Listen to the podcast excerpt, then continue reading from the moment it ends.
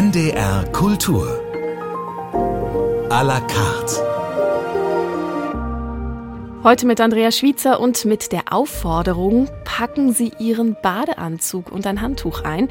Wir gehen schwimmen. Und zwar mit der Hamburger Autorin Christine Bilkau. Sie ist heute mein Gast. Herzlich willkommen bei NDR Kultur à la carte, Frau Bilkau. Hallo, ich freue mich hier zu sein. Was ist denn das für ein Badeort, wo Sie oder Freibad, wo Sie so oft hingehen? Also mein Stammfreibad ist das am Kaiser-Friedrich-Ufer, also das Kaifu-Bad. Das ist ein Hallenbad, aber auch eben ein großes Freibad. Ich bin aber gar nicht so festgelegt. Also ich mag auch gerne manchmal einfach in ein anderes Stadtviertel gehen mhm. oder auch im Sommer mal ganz woanders hinfahren. Zum Beispiel ins Freibad Finkenwerder. Das ist total schön. Da kann man dann ins HVV-Schiff steigen, fährt über die Elbe und dann kann man da auf der anderen Seite schwimmen gehen. Jetzt müssen wir einmal kurz auflösen, warum wir hier schon so munter übers Schwimmen plaudern. Sie haben nämlich Ihr neues Büchlein mitgebracht, die Wasserzeiten. Und wenn man da drauf guckt, dann sieht man eine Frau schwimmen, so von oben. Es ist eine, ein Ölgemälde, also es ist auch so leicht verschwommen. Die Frau scheint da so über die linke Ecke aus dem Buch rauszuschwimmen. Könnte das Frau Bilkau sein, die da schwimmt? Das könnte absolut ich sein, ja. Nicht nur jetzt wegen der Äußerlichkeiten, sondern auch wegen dieser Stimmung, die das Bild ausdrückt, finde ich, weil das ist ja eher so ein gemächliches Brustschwimmen, was die Frau da macht. Und äh, man sieht eben ganz stark auch diese Verbundenheit zum Wasser, also dieses Gefühl, im Wasser zu sein und diese Verwandlung durchzumachen. Ne? Also, dass der Körper sich anders anfühlt, das Wasser einen trägt. Also ein, eine Form des Schwimmens, die sehr, würde ich sagen, sinnlich ist, gar mhm. nicht so auf Geschwindigkeit, auf Tempo oder Leistung ähm, gepolt ist, sondern eher so auf diese Leichtigkeit, vielleicht auch mal dieses Innehalten und mal zu gucken, wo bin ich hier eigentlich. Also ja. Passt gut zu Ihnen. Sie haben auch den Soundtrack mitgebracht zu dieser Sendung.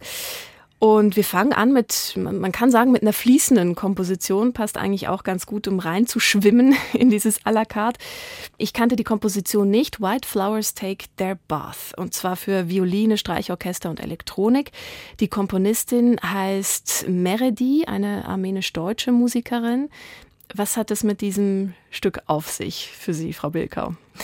Ja, dieses Stück hat mich beim Schreiben begleitet. Ich kann gar nicht so oft Musik hören beim Schreiben, aber wenn ich dann so mein Flow gefunden habe und weiß, alles hat seinen Platz und ich bin jetzt gut ins Schreiben gekommen, dann schon und dann trägt es mich. Dann gibt es so bestimmte Formen von Musik und das hier korrespondiert wahnsinnig gut, finde ich, mit diesem gemächlichen Schwimmen, vielleicht auch morgens oder abends, wenn man so, naja, erstmal so langsam ins Wasser kommen muss und alles so eine Leichtigkeit und Langsamkeit hat.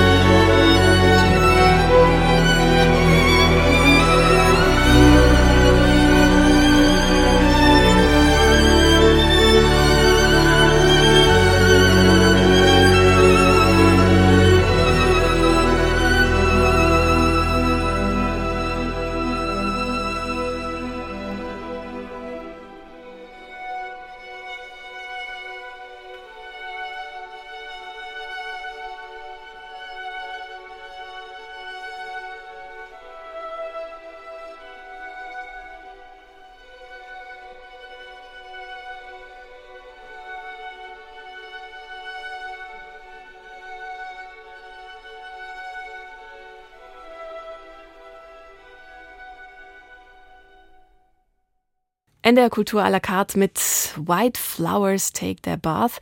Es spielte die norwegische Geigerin Mari Samuelsen. Wir hören sie später nochmal, sogar mehrfach. Ein Musikwunsch von Christine Bilkau und sie ist mit ihrem neuen Buch Wasserzeiten für unser Gespräch nach Hannover gekommen und äh, wir haben uns die Musik jetzt vorhin nochmal angehört. Es ist tatsächlich sowas wie auch ein erstes Bad frühmorgens. Ja, auf jeden Fall, finde ich auch. Ich finde auch, diese Musik klingt so ein bisschen, ja, wie diese Morgendämmerung, ne? dass man sehr früh schwimmen geht. Das Wasser ist noch glatt und klar, noch nicht so aufgewühlt vom Tag. Und man selber ist vielleicht noch so ein bisschen müde und taucht mit dem Fuß ein und muss erst so langsam aufwachen. Aber dann öffnet sich das ja irgendwann alles so. Ne? Also wie wenn man, ja, wenn man diese ersten Schwimmzüge auch macht und dann so nach und nach voll drin mhm. ist. Also es wird schon deutlich, das Schwimmen bedeutet Ihnen sehr viel. Sie versuchen jede Gelegenheit zu nutzen, um eben schwimmen zu gehen. War das schon immer so? Das Schwimmen hat in meiner Familie immer eine große Rolle gespielt, beziehungsweise auch das Wasser, also die Nähe zum Wasser. Meine Großmutter und meine Mutter, also große Teile meiner Familie sind an der Nordsee aufgewachsen. Da gab es sowieso immer dieses Selbstverständnis, dass das Wasser um die Ecke ist und dass man auch äh, lernt, mit dem Wasser umzugehen. Also den Respekt davor mhm. auch zu haben, ne, vor den Gezeiten, ne, vor dem Watt, vor den Prielen. Mhm. Und mein Vater wiederum, der hat mir das Schwimmen beigebracht und der ist sehr oft mit mir schwimmen gegangen. Und das hat so ein Selbstverständnis dann gehabt, dass ich da nie drüber nachgedacht habe.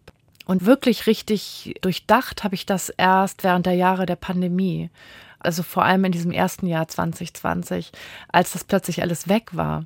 Also als das Schwimmen nicht mehr verfügbar war. Zumindest nicht im Freibad Im oder im ja. Schwimmbad, als mhm. alles geschlossen war. Da habe ich dann angefangen darüber nachzudenken. Und als die Schwimmbäder wieder geöffnet waren, bin ich natürlich sofort schwimmen gegangen und da habe ich dann gemerkt, was für einen Stellenwert das für mich mhm. bekommen mhm. hat. Und als ich da dann meine Bahn gezogen bin, da habe ich mich dann plötzlich wieder an meinen Vater erinnert, der gar nicht mehr lebt eben. Mhm. Aber der war dann plötzlich so präsent und zwar auch als jüngerer Mann und zwar in dem Alter, in dem er mir das Schwimmen beigebracht hat. Und das hatte eine unglaublich tröstende Kraft in der Zeit. Ja, der schwamm da sozusagen mit mir und es hat mich total erstaunt und auch sehr froh gemacht. Und da kam dann auch die Idee, dieses Buch zu schreiben, Wasserzeiten? Genau, dann hat sich so nach und nach diese Idee herausgebildet, als ich dann gemerkt habe, dass das eigentlich auch ein Buch sein könnte. Mhm. Haben Sie sich da dann auch noch so Sekundärliteratur irgendwie angelesen? Haben Sie sich auf das Schreiben dieses Buches, sage ich jetzt mal, vorbereitet? Also ich stelle mir vor, bei einem Roman entwickeln sich die Figuren so von alleine. Jetzt ist es ja ein Essayband aus der Ich-Perspektive. Und den muss man vielleicht auch mal anfüttern, weil man sonst denkt, man dreht sich so im eigenen Saft. Ja, genau. Das ist eine Kombination, würde ich sagen. Und es ist eine Art Prozess. Also es hat auch tatsächlich was von Bewegung im Wasser oder von Schwimmen. Also mhm. dass ich von einem Punkt, von der persönlichen Perspektive gestartet bin und dann immer weitere Kreise gezogen habe und mir Fragen gestellt habe und dann teilweise auch für mich Erstaunliches und auch Überraschendes teilweise rausgefunden mhm. habe. Zum Beispiel? Ja, über die Geschichte des Schwimmens. Eigentlich hatte ich mich beschäftigt mit einem Schwimmort in London, den Hampstead Heath Ponds. Mhm. Das sind Teiche in London, in einer eher grüneren Gegend von London, in Hampstead, die es da schon seit Ende des 17., seit dem 18. Jahrhundert gibt. Und mit der Zeit hat sich dann herauskristallisiert, es gab einen oder gibt denen ja noch einen Männerpond, also einen Männerteich, einen Ladies Pond und einen Mixed Pond. Mhm. Und dann habe ich mir die Geschichte angeguckt und gesehen, ach guck, den Männerteich, den gibt es so schon viel länger als den Frauenteich. Wieso ist denn das so? Mhm. Und äh, durch diese Frage bin ich dann dahin gekommen, dass Schwimmen aus der männlichen Perspektive einfach viel länger selbstverständlich war, dass eben im 19. Jahrhundert Frauen gar nicht äh, schwimmen sollten. Das war gar nicht vorgesehen. Also die konnten sich dann vielleicht in den Badeorten so ein bisschen im Wasser bewegen, mussten aber sehr aufwendige Kleidung tragen, also Röcke und Hosen und sogar Schwimmschuhe. Und, und dann habe ich gesehen, okay, es gab richtig äh, so eine Art Schwimmrevolution. Die nannten sich dann auch selber die schwimmenden Suffragetten. Mhm. Und dass das sozusagen wieder verbandelt war oder sehr eng verwoben war mit dem Kampf um das Wahlrecht der Frauen. Diese Geschichte lesen wir auch in den Wasserzeiten von Christine Bilkau. Wir hören gleich nochmal Musik, die uns auch nochmal nach Norwegen führt. Jetzt äh, nicht nach London, aber nach Norwegen, wo wir vorhin schon mal waren. Denn das Duo Kings of Convenience kommt ursprünglich auch aus Norwegen. Ja. Und sie haben sich da Gold in the Air of Summer gewünscht. Warum dieses Lied? Ja, also dieses Lied und auch einige andere von diesem Duo äh, sind seit vielen, vielen Jahren meine Sommerbegleiter. Also wenn wir Familienurlaube auch auf Bornholm oder Möhn oder überhaupt, wir sind sehr oft im Sommer irgendwo in Dänemark an einer Küste. Ja, wir hören traditionell immer sehr viel Kings of Convenience in der Zeit. Dann gehen wir mal mit Ihnen in Ihren Sommerurlaub gleich, so musikalisch. Genau.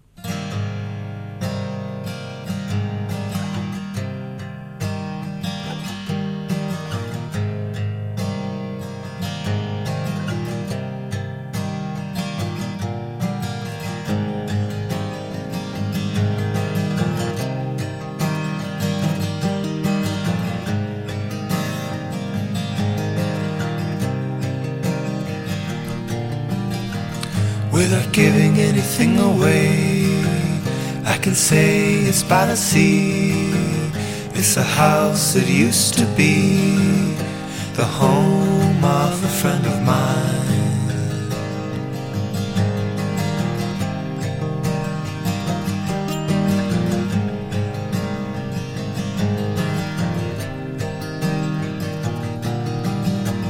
Without giving anything away. You'll find ships inside of bottles, the garden's overgrown. The house is white, but the paint is coming off.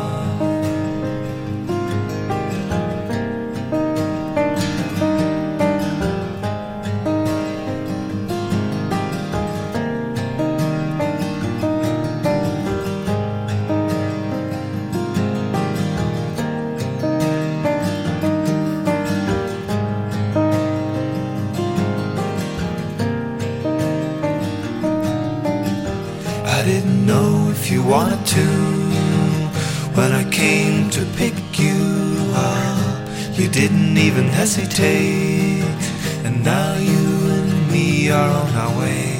I think I bought everything we need. Don't look back, don't think of the other places you should have been. It's a good thing that you came along with me.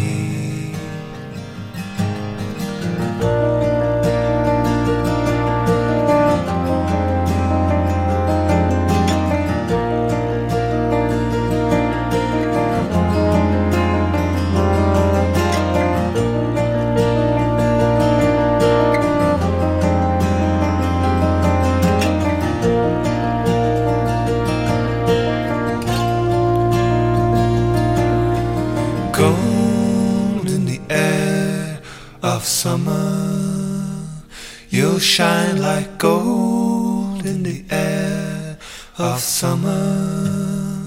You'll shine like gold in the air of summer.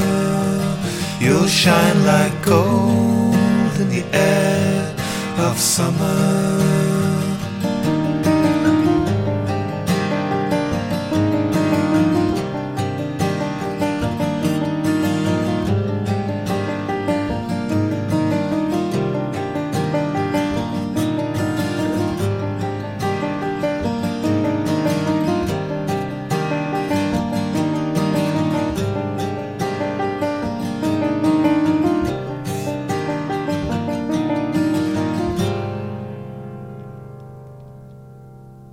Das Duo Kings of Convenience hier auf NDR Kultur mit Gold in the Air of Summer. Und ja, man kann schon sagen, die haben jetzt so ein bisschen Goldstaub über unsere à la carte Sendung gestreut hier mit Christine Bilkau und mit ihrem Wasserzeitenbuch. Und da drin steht äh, folgendes Zitat, beziehungsweise es ist eine Übersetzung.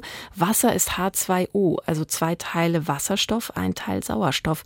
Aber da ist noch etwas Drittes. Das erst macht es zu Wasser und niemand weiß, was dieses etwas ist. Also nobody knows what it is.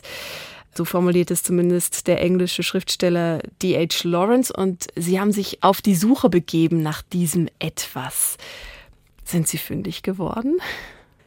Ja, also vor allem das Nachdenken darüber macht ja schon so viel Freude, finde ich. Also bei mir war das so beim Schreiben, weil ich natürlich Revue passieren lassen habe, welche Schwimmerinnerungen habe ich, wie kann mich das Schwimmen verändern, was kann das Schwimmen bewirken. Es gibt so viele Zugänge zu diesem Thema und ich weiß gar nicht, ob man die eine Antwort dann hm. haben kann. Ne? was ich beim Schreiben gemerkt habe oder was mir wichtig war, was dieses Buch auch ähm, bewirken soll, ist, wenn man es liest, soll da ganz viel Raum dafür sein, für die eigenen Antworten. Und welche Antworten haben Sie für sich gefunden? Welche verschiedenen? Also es gibt ja schon so ein paar Ansätze, wo Sie das versuchen rauszuschälen, mhm. was dieses etwas sein könnte.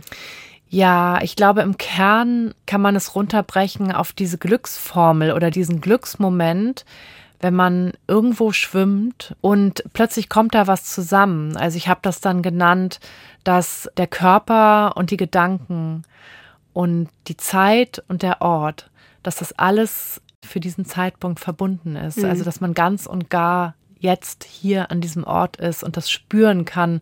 Und ich glaube, das ist etwas, was nicht so häufig passiert. Also gerade im Alltag. Es ist oft schwer, die Gedanken so komplett abzuschalten. Und das ist das, was das Schwimmen aber schaffen kann dass man eben ganz und gar mit Körpergeist irgendwie im Hier und Jetzt sein kann. Als ich Ihr Buch gelesen hatte schon, äh, ist mir John von Düffel eingefallen, der ja auch ein großer Fan ist vom Schwimmen, ein ganz passionierter Schwimmer, der Dramaturg und Autor. Und ich habe mal ein bisschen geguckt, er hat ja auch viele Bücher zum Schwimmen geschrieben, beziehungsweise teilweise auch übersetzt. Und in einem Interview sagte er, beim Schwimmen kommt man als Mensch der Leichtigkeit des Fliegens am nächsten, weil man in eine Art Schwerelosigkeit gerät. Und dann kommt er genau zu dem Punkt, den Sie jetzt auch gerade schon erwähnt haben, Frau Bilkau. Das Schwimmen setzt mich in ein Verhältnis zu meinem Körper, zur Natur und zu den Dingen. Also eben dieses ganzheitliche sozusagen. Mhm.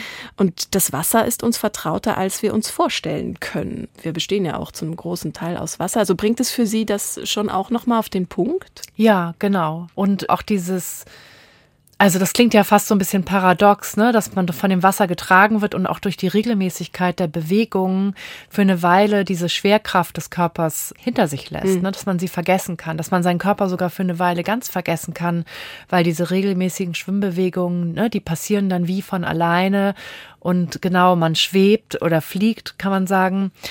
Und gleichzeitig ja, ist man eben ganz eng mit diesem Element verbunden. Wenn Sie das mit dem Fliegen nochmal sagen, dann äh, fällt mir eine eigene Schwimmerfahrung ein. Tatsächlich in Bern kann man ganz wunderbar in der Aare schwimmen, beziehungsweise wenn die ein bisschen Zug hat, dann zieht die einen ja auch mit. Mhm. Und wenn man da untertaucht, zieht einen quasi der Fluss nach unten und man kann so ein bisschen wie Superwoman sich einfach nur unter Wasser, wenn man taucht, Augen auf, so treiben lassen. Und das hat wirklich was von Fliegen tatsächlich. Ja, ja, es ist total faszinierend. Also für alle, die diese positiven Erfahrungen gemacht haben, ja. ist das natürlich, weil als ich mit Leuten darüber gesprochen habe, man hört halt dann auch doch immer wieder, auch von Leuten, die Angst vom Wasser mhm. haben oder die durch irgendwie eine negative Erfahrung in der Kindheit erstmal wieder vom Wasser abgekommen sind. Und das finde ich halt total schade, weil diese Erfahrungen sind ja so fantastisch und man muss dann, wenn man da nochmal zurückkommen will oder hin zurückkommen will, braucht man, glaube ich, auch ein bisschen Unterstützung. Mhm, mh. Ja. Vielleicht auch lesend, sage ich jetzt mal, ja, mit genau. Wasserzeiten. Oder eben, wie gesagt, es gibt ja auch wirklich viele Bücher, die sich mit Schwimmen beschäftigen. Ist denen wahrscheinlich auch aufgefallen bei Ihrer Recherche. Also auch das Thema Schwimmen ist in der Literatur ziemlich präsent. Ja, auf jeden Fall. Es gibt viele Bücher über das Schwimmen, also dann eben zum Beispiel Sachbücher, historische Bücher. Es gibt ja auch wirklich verschiedene Herangehensweisen. Ob ich jetzt jetzt über das Schwimmen schreibe, eben auch sehr stark aus diesem Leistungsgedanken heraus. Mhm. Es schreiben ja auch viele Leute über Schwimmen, die wirklich richtige Grenzerfahrungen gemacht haben, die dann irgendwie die ähm, San Francisco Bay durchschwommen sind oder ne, sich dafür interessieren, den Ärmelkanal zu mhm. durchschwimmen oder einfach Leanne Shepton zum Beispiel Bahn mhm. ziehen, ist mhm. so ein schönes Buch, finde ich, weil sie da sehr viel Verschiedenes zusammenbringt. Und ich glaube, die hat als Schülerin in der olympischen Auswahl ist sie geschwommen. Wir hören gleich noch einmal die Geigerin Mari Samuelson und zwar mit einem Stück, das heißt By This River. Komponiert von Brian Eno Und wir hören es gemeinsam mit dem Konzerthausorchester Berlin unter der Leitung von Jonathan Stockhammer.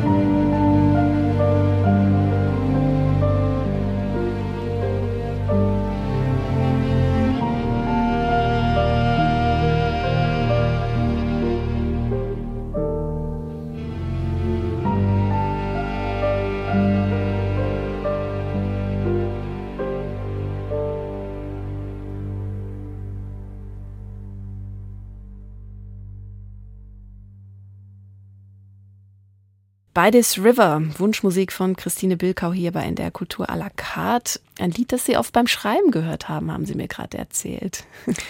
Ja, genau. Und äh, es ist auch, finde ich, einfach faszinierend bei dem Thema für mich gewesen zu sehen, wie andere sich mit dem Element Wasser auseinandergesetzt haben. Also sowohl in der Musik als auch in der Kunst. Also das ist sowieso etwas, was für mich auch zur Recherche, Recherche in Anführungszeichen mhm.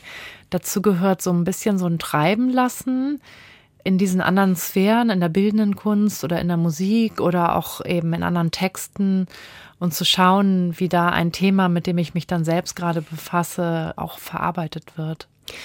Sie haben Ihren ersten Roman 2015 veröffentlicht. Die Glücklichen wurde auch dann gleich mehrfach ausgezeichnet. Es folgte dann eine Liebe in Gedanken und dann letztes Jahr nebenan wurde auch auf die Shortlist des Deutschen Buchpreises mit aufgenommen. Wir wissen jetzt ja so ungefähr, wie Sie zum Schwimmen gekommen sind, aber wie sind Sie zum Schreiben gekommen? Also gab es da auch so einen Auslöser, ähnlich jetzt wie bei dieser Reflexion? Ja, Schwimmen bedeutet mir viel. Irgendwie ist das etwas, was ich brauche, jetzt wo es wegfällt. Ging es Ihnen beim Schreiben ähnlich?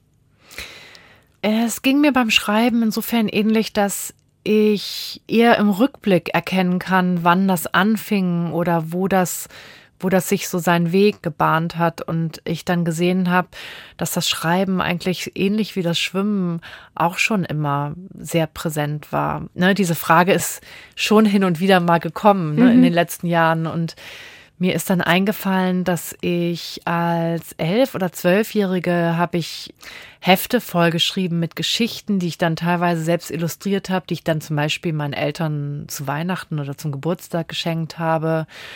Oder es gibt dann zum Beispiel diese eine Erinnerung, die ich habe, dass meine Mutter, da war ich elf oder zwölf Jahre alt, so eine kleine von mir selbst geschriebene Geschichte an einen Kinderbuchverlag geschickt hat. Mhm.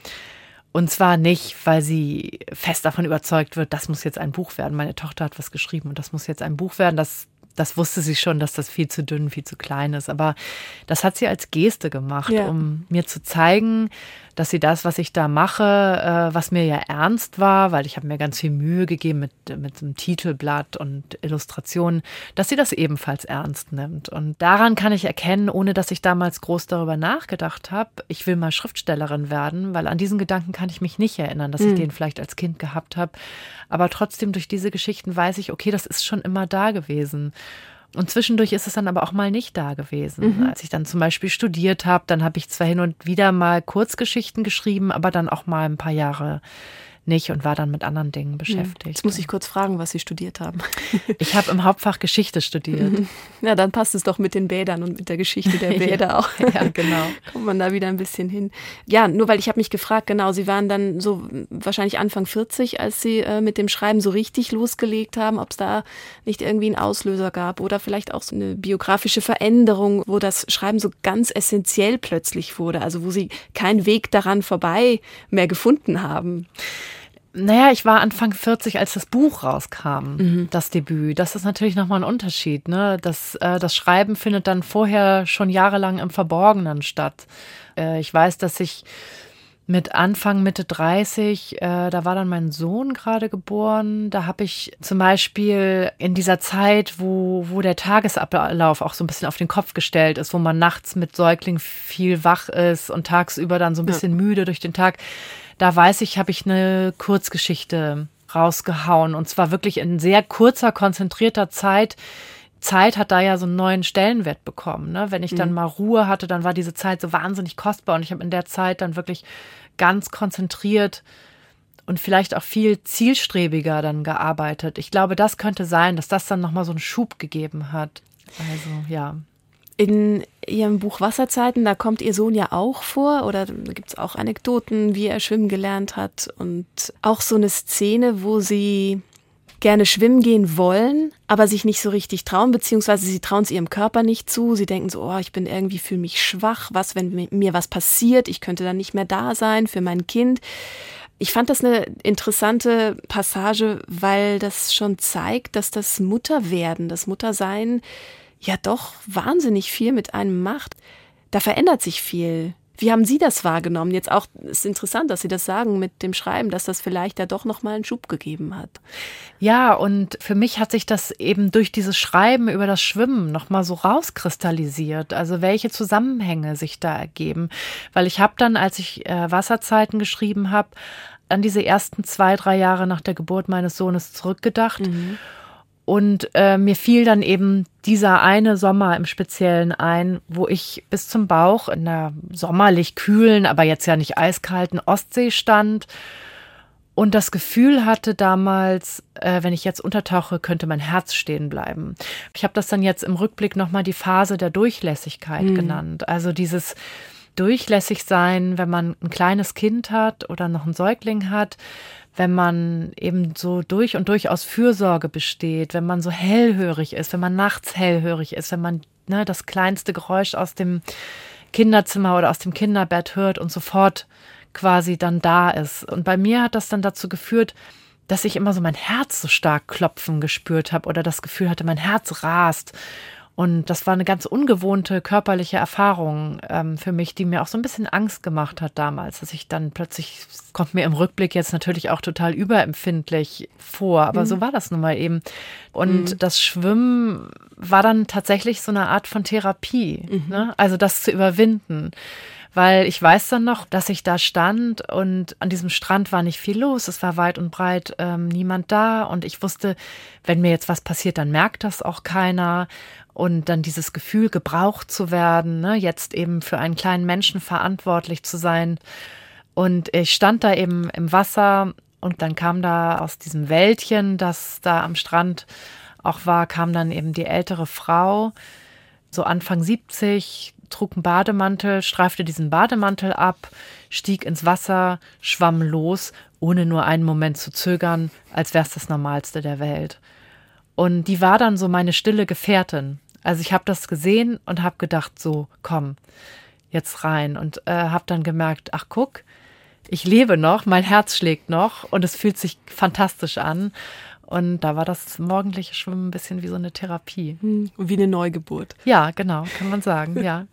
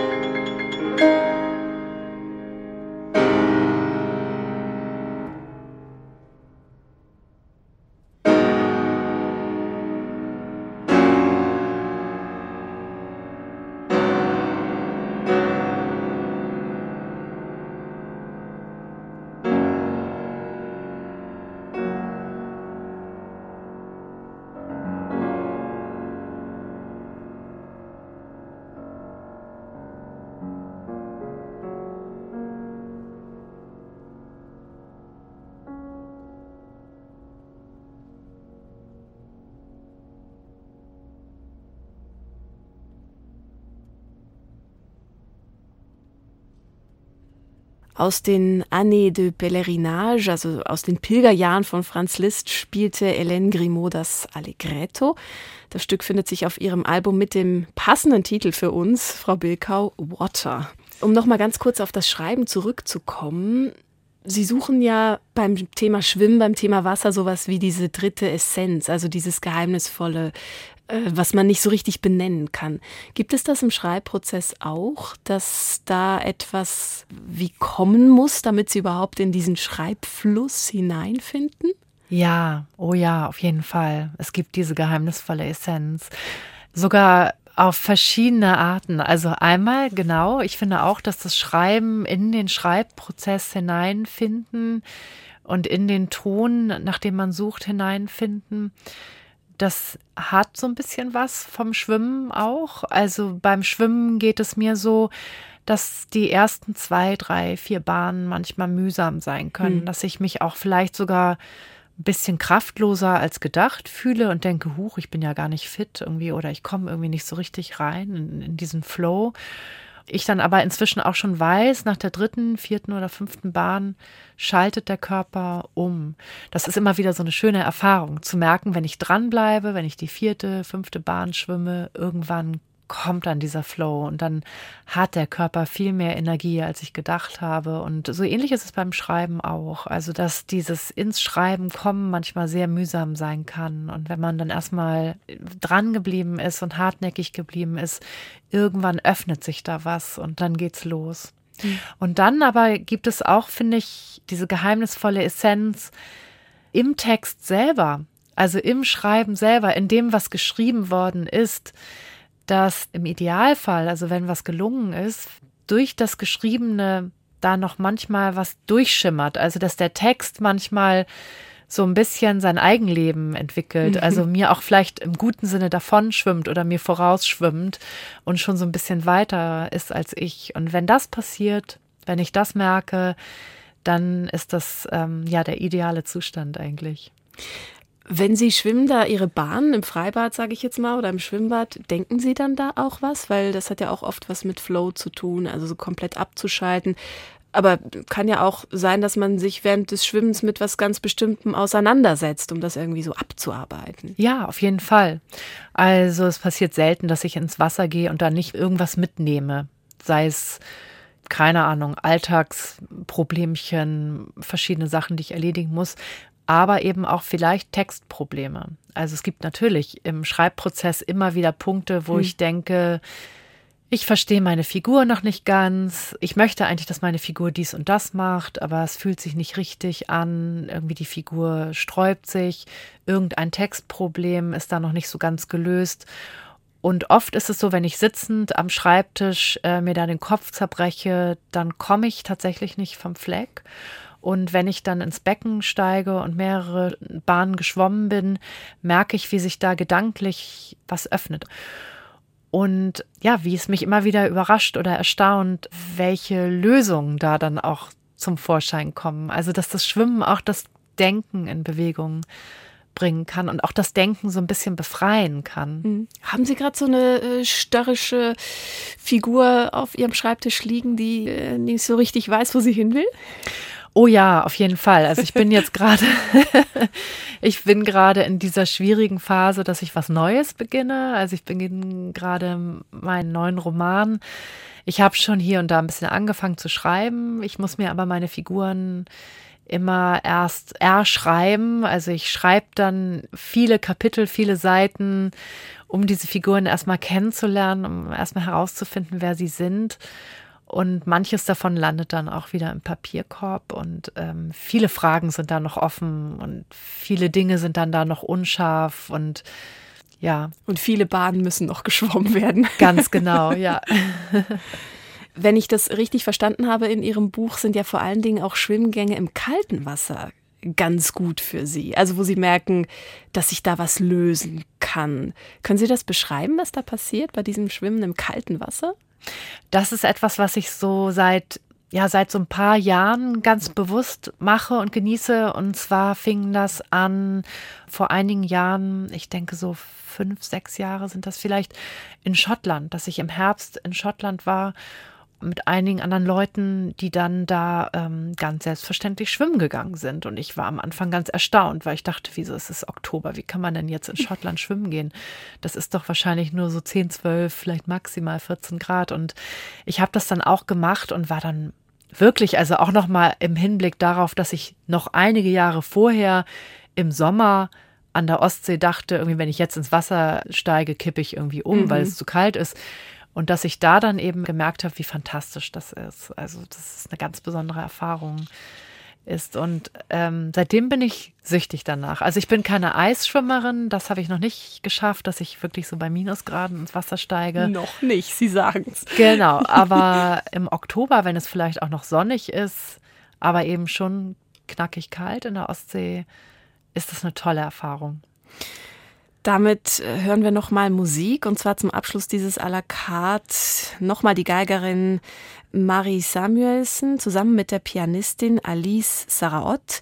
Sie spielen eine Komposition des Isländers Olavur Arnalds nach Motiven von Frédéric Chopin, Remissions aus den Nocturnen in Cis-Moll.